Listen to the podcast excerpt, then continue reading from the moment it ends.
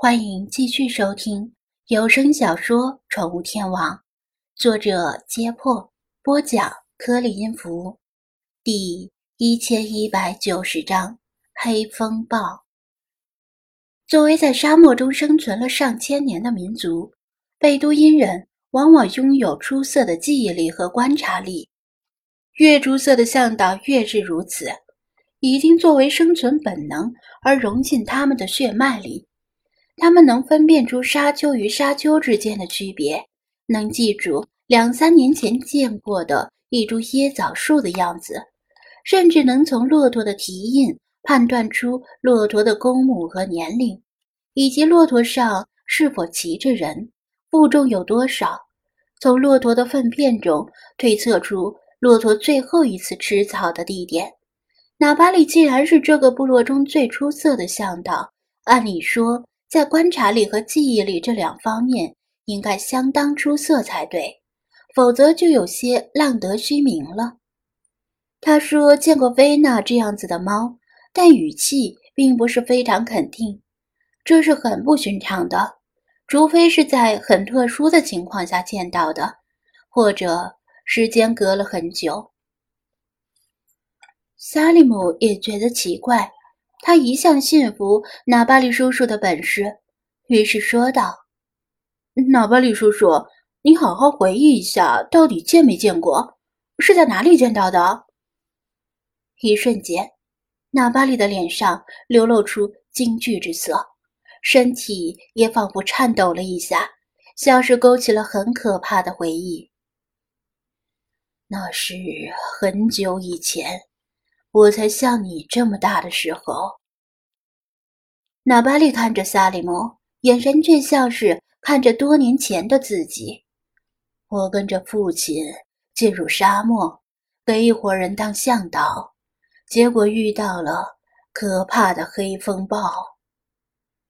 那是一段不堪回首的往事，纳巴利回忆起来仍然心有余悸。他这辈子。从没见过那么可怕的黑风暴。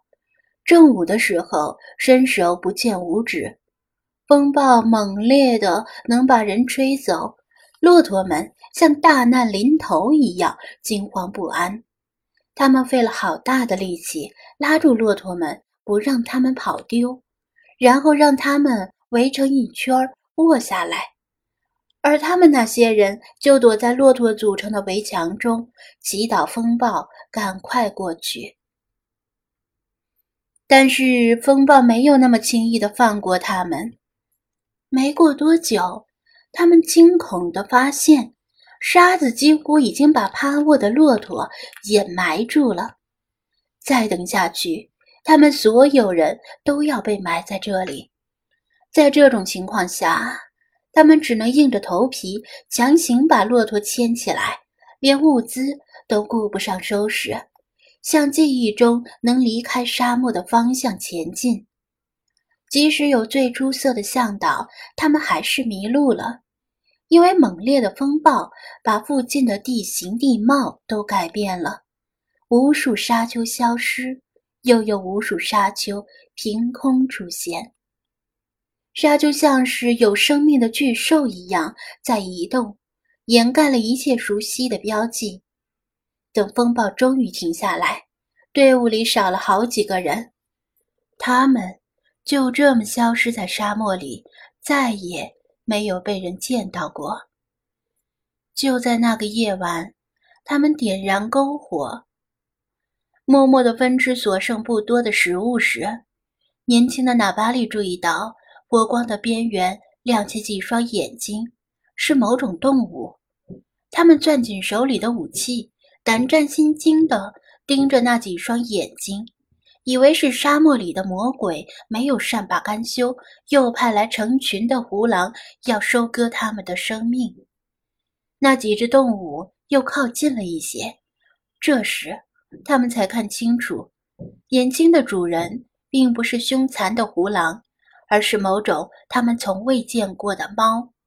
这些猫有些怕火，但又对火光和这些人类很好奇，一直徘徊在火光范围的边缘，直到天亮之前才陆续离去。队伍剩下的人靠着喝尿和杀骆驼充饥，终于走出了沙漠。每个人都瘦得脱了相，被人救起时只剩下半口气了。经历过这场浩劫的纳巴里像是一下子成熟了，跟父亲一样成为向导，带着游客和科考队穿行于沙漠，无论遇到任何情况都能够冷静应对。从来没有让任何一个人死在沙漠里，因为再糟糕的情况都比不上那次更糟糕。他后来无数次进入沙漠，也无数次在夜晚点燃篝火。有时篝火会引来其他的一些小动物，却再也没有见过那些精灵一样的猫。他甚至怀疑那天晚上是否真的见过那些猫。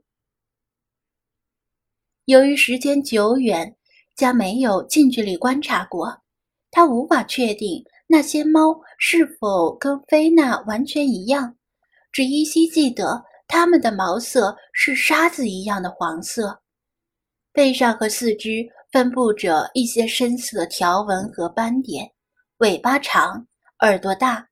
至于其他细节，就看不清也记不清了。听到这里。张子安才明白，北都因人的观察力和记忆力名不虚传。仅仅是二三十年前某个夜晚的惊鸿一瞥，居然能在记忆中保留如此多的细节。萨利姆听得入了神，惊愕地说道：“纳巴利叔叔，你从没有跟我说过这些事儿，为什么要告诉你呢？”纳巴利淡淡的看了他一眼。你们这些年轻人都喜欢大城市，不再对沙漠里的传说感兴趣了。你们不了解沙漠，也不愿意了解沙漠，仅仅知道点皮毛就到处吹嘘，不知道沙漠真正的危险与可怕。如果你们这些年轻人遭遇那样的黑风暴，肯定会全死在沙漠里。萨利姆讪讪地挠了挠头。以前是我不对，纳巴利叔叔。我现在对沙漠很感兴趣，愿意向你学习关于沙漠里的一切。反正都是挣钱，他觉得给游客当向导来钱更快更容易，也能够获得游客的尊敬，比在大城市里打工和挨白眼强多了。等赚够了钱，再去大城市里开个小店，享受生活也不迟。纳巴利像是看透他的想法，沈然一笑，自有所指的说道：“心念不纯的人进入沙漠是不会得到真神保佑的。”张子安也是听得后背直冒寒气，他想起菲娜对哈麦丹风的蔑视，因为这种风在沙漠里根本排不上号。不过，纳巴利毕竟是。二三十年前经历的那场梦魇，那时科技水平还没有今天这么发达。这次卫康可是带着很多高科技仪器来的。再说，那么强的风暴恐怕是百年一遇，似乎没必要杞人忧天。更重要的是，终于找到原始埃及猫的蛛丝马迹。卫康知道了，肯定很高兴。趁他们叔侄俩谈话告一段落。张子安插言道：“纳巴里，你还记得遇到那几只猫的地点吗？”纳瓦里的眉头皱得更深了。那时我还小，又很害怕，完全是踩着我父亲的脚印走出沙漠的，可能只记得。他停顿了一下，吞下后半截话，摇头不想再说。那你父亲？张子安扫了一眼四周，他死了。纳巴里说道。